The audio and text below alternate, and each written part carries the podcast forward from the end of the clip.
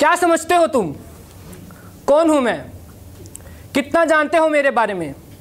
मेरी ज़िंदगी में चल रही परेशानियों के बारे में। मेरे हर रोज़ सुबह सात बजे से शुरू होती हुई मेरे हर रोज़ सुबह सात बजे से शुरू होती हुई मशक्क़तों के बारे में। मेरे हर शाम के ढलने के साथ मेरी उम्मीदों के ढलने के बारे में। शायद शायद तुम कुछ नहीं जानते। मैं वो हूँ जिसे तुम शायद कभी मिले ही नहीं हो, जिसके अनुभव को तुमने शायद कभी अनुभव ही नहीं किया है, जिसके माथे पर पड़ी लकीरों को तुम अक्सर नज़रअंदाज कर देते हो और उसकी खामोशी को उसकी बुज़दिली समझकर उसे बेकार घोषित कर देते हो।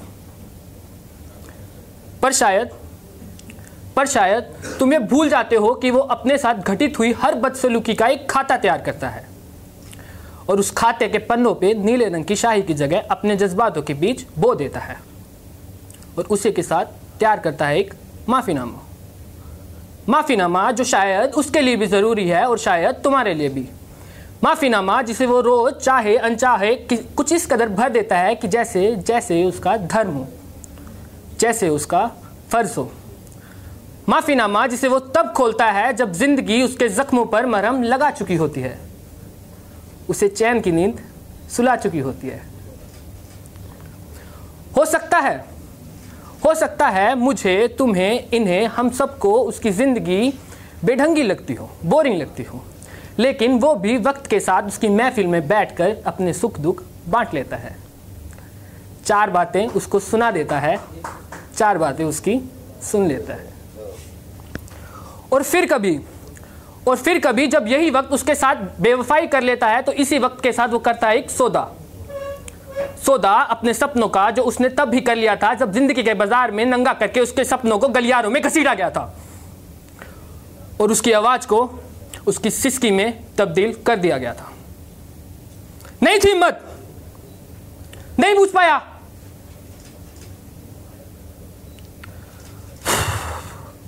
वास्तविकता वास्तविकता समझते हो?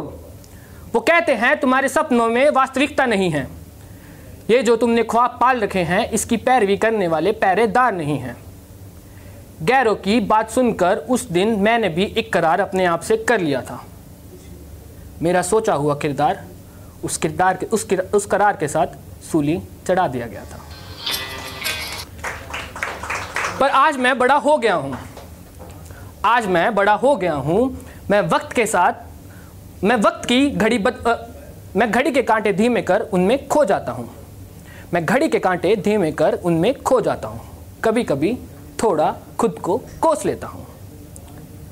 तो अगली बार तो अगली बार तुम फिर मुझे उसी भीड़ में पाओगे तो थोड़ा रुक कर, थोड़ा ठहर कर मेरे माथे पर पड़ी लकीरों को पढ़ लेना। वो तुम्हें सच्चाई बता देंगी। ये जो बेबसी के चार शब्द हैं ये वो तुम्हें सुना देगी। वो तुम्हें इस फिल्म की कहानी दिखा देंगी कि क्यों मैं वो आज नहीं हूँ जो मैं कभी दिखाई देना चाहता था, जो मैं तुम्हें दिखाई नहीं दे रहा हूँ, और क्यों मैं वो हूँ जो मैं कभी दिखना ही नहीं चाहता था और जो मैं तुम्हें दिखाई दे रहा हूँ। वो लकीरें वो लकीरें उस समय भी मेरे ही अरमानों के कातिल होने का इल्ज़ाम मुझ पर लगा रही होंगी, मुझे कटघरे में खड़ा कर रही होंगी। शायद शायद मैं वही हूँ, कातिल अपने सपनों का, खूनी अपनी ख्वाहिशों का। Thank you.